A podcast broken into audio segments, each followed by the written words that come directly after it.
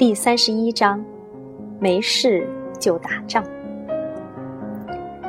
有一句俗语是这样说的：“皇帝轮流坐，明年到我家。”如果一位网球冠军，或者是赛车冠军，打败了上一任的冠军，那么随后的几年，他很可能会一直稳坐冠军宝座。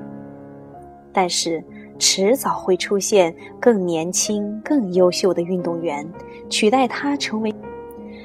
国家似乎也遵循这个规律。一个国家征服了另一个国家，取得了霸主地位，几年之后，当他渐渐衰落时，就会被其他发展起来的国家取而代之。我们已经知道，世界霸主曾是尼尼微，接着是巴比伦。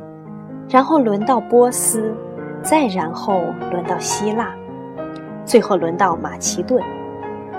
你也许很好奇，亚历山大帝国已经分崩离析，那下一位世界霸主会是谁呢？亚历山大在征服世界的过程中，前进的方向一直是朝着日出的东方，还有南方，没怎么注意过日落方向的西方国家。在那时候，罗马，请注意哦，它已经被我们忽视很久了，还只是一个小城镇而已。城里只有狭窄的街道和小木屋，亚历山大根本不会把这种地方放在眼里。那时的罗马人也只是想要保卫自己的家园而已，没什么企图和野心。后来，罗马渐渐发展壮大起来。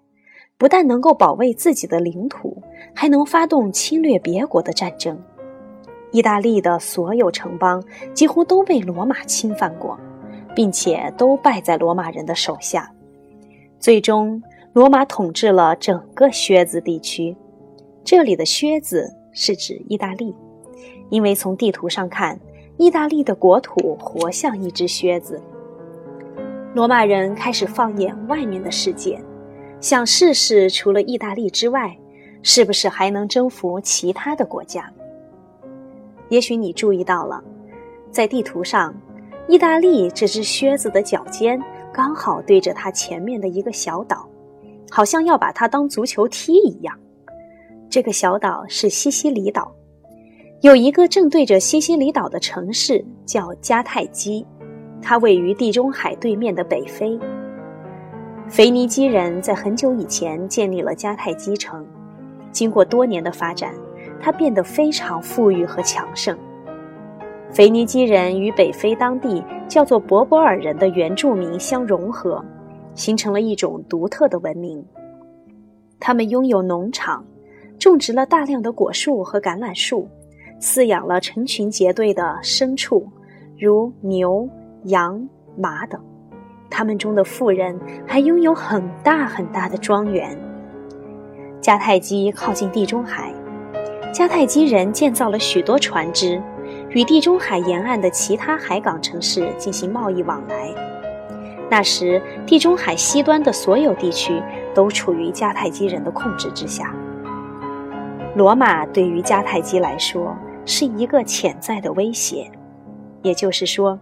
迦太基人不能坐视罗马一天天变得更强大，而迦太基发达的海上贸易也引起了罗马人的嫉妒。罗马人急于寻找一个能够和大海对面这个敌手交战的借口。你现在知道了吧？如果存心想要找麻烦的话，是很容易惹出是非，引起战争的。一个男孩伸伸舌头。另一个男孩踢他一脚，两个人就开始打架了。当时啊，这两个国家就像两个小孩子一样，随便找了一个无足轻重的借口就开始打仗了。他们认为这是战争，但其实跟小孩子之间打架没什么两样，只不过没有父母来教训他们一顿，把他们各自带回家。罗马和迦太基迅速地找了一个借口，彼此宣战。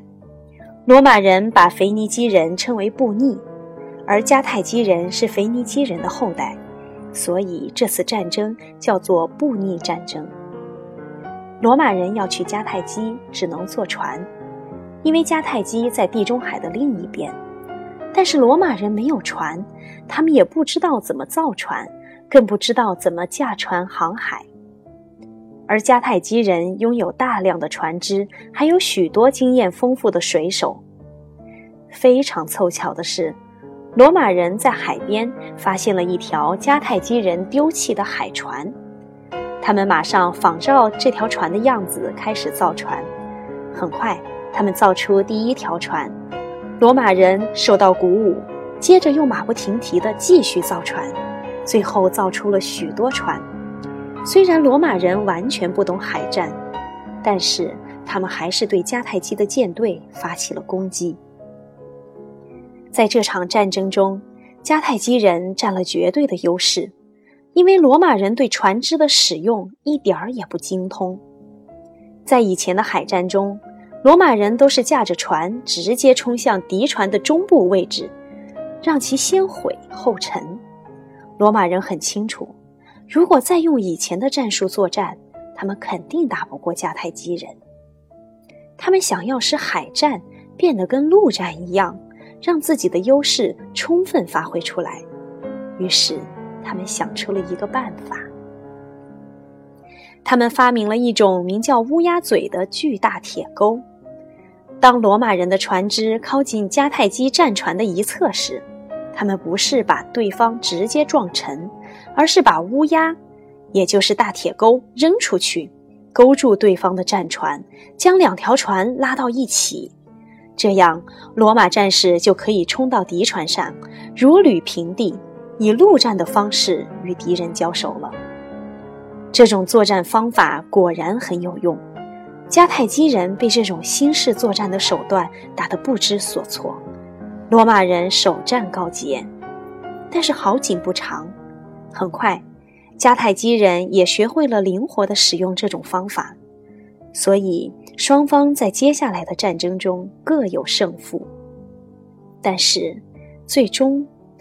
罗马人取得了这场战争的胜利，他们打败了迦太基人，第一次布匿战争就这样结束了。